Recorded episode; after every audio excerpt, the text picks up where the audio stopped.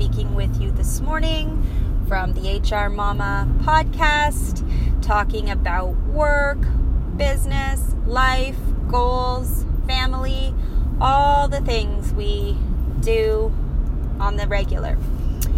Today, specifically, I wanted to address results and getting things done. I am very often asked, as a mother of four with four young children, demanding career, life, um, how I how I accomplish things and how I can get so many things done.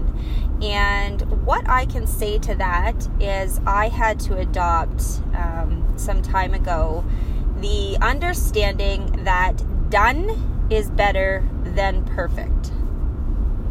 I will say that again, not to be condescending, but it's really important that you hear it. Done is better than perfect. You see, I spent a lot of time earlier in my career um, waiting, waiting for the project to be perfect, waiting to have all the answers, waiting to have all the research, every detail, waiting for the good draft, the final copy.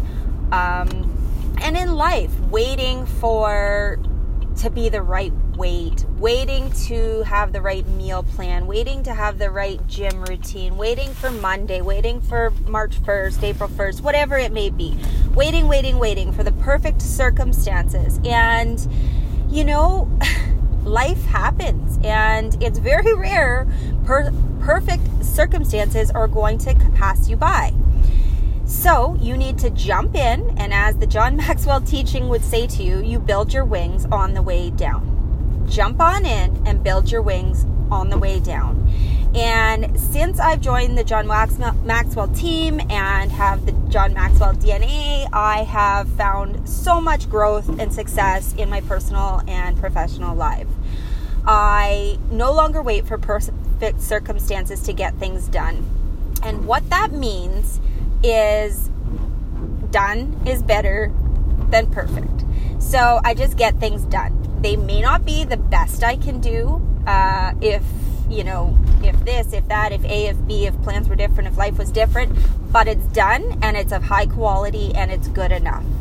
I'm not saying do mediocre work, I'm just saying get the things done. 80 20 rule, right?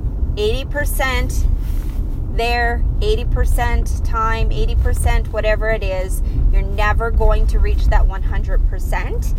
And what if you do and while you wait for it, guess what's happening? You're being left behind.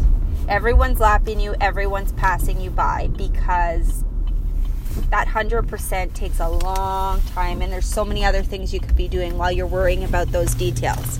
So, my recommendation and my offering to you is to try this and it's going to feel uncomfortable but just try it and see how it goes and if it sounds too risky or, or too big for you try it on something small that um, you know doesn't have as big of a repercussion if it doesn't go well Put 80% effort in, put 80% time in, call it done, and see what happens.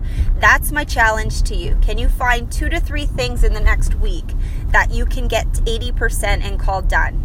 Then sit back, evaluate how it went, and let me know what you think. Good luck, all.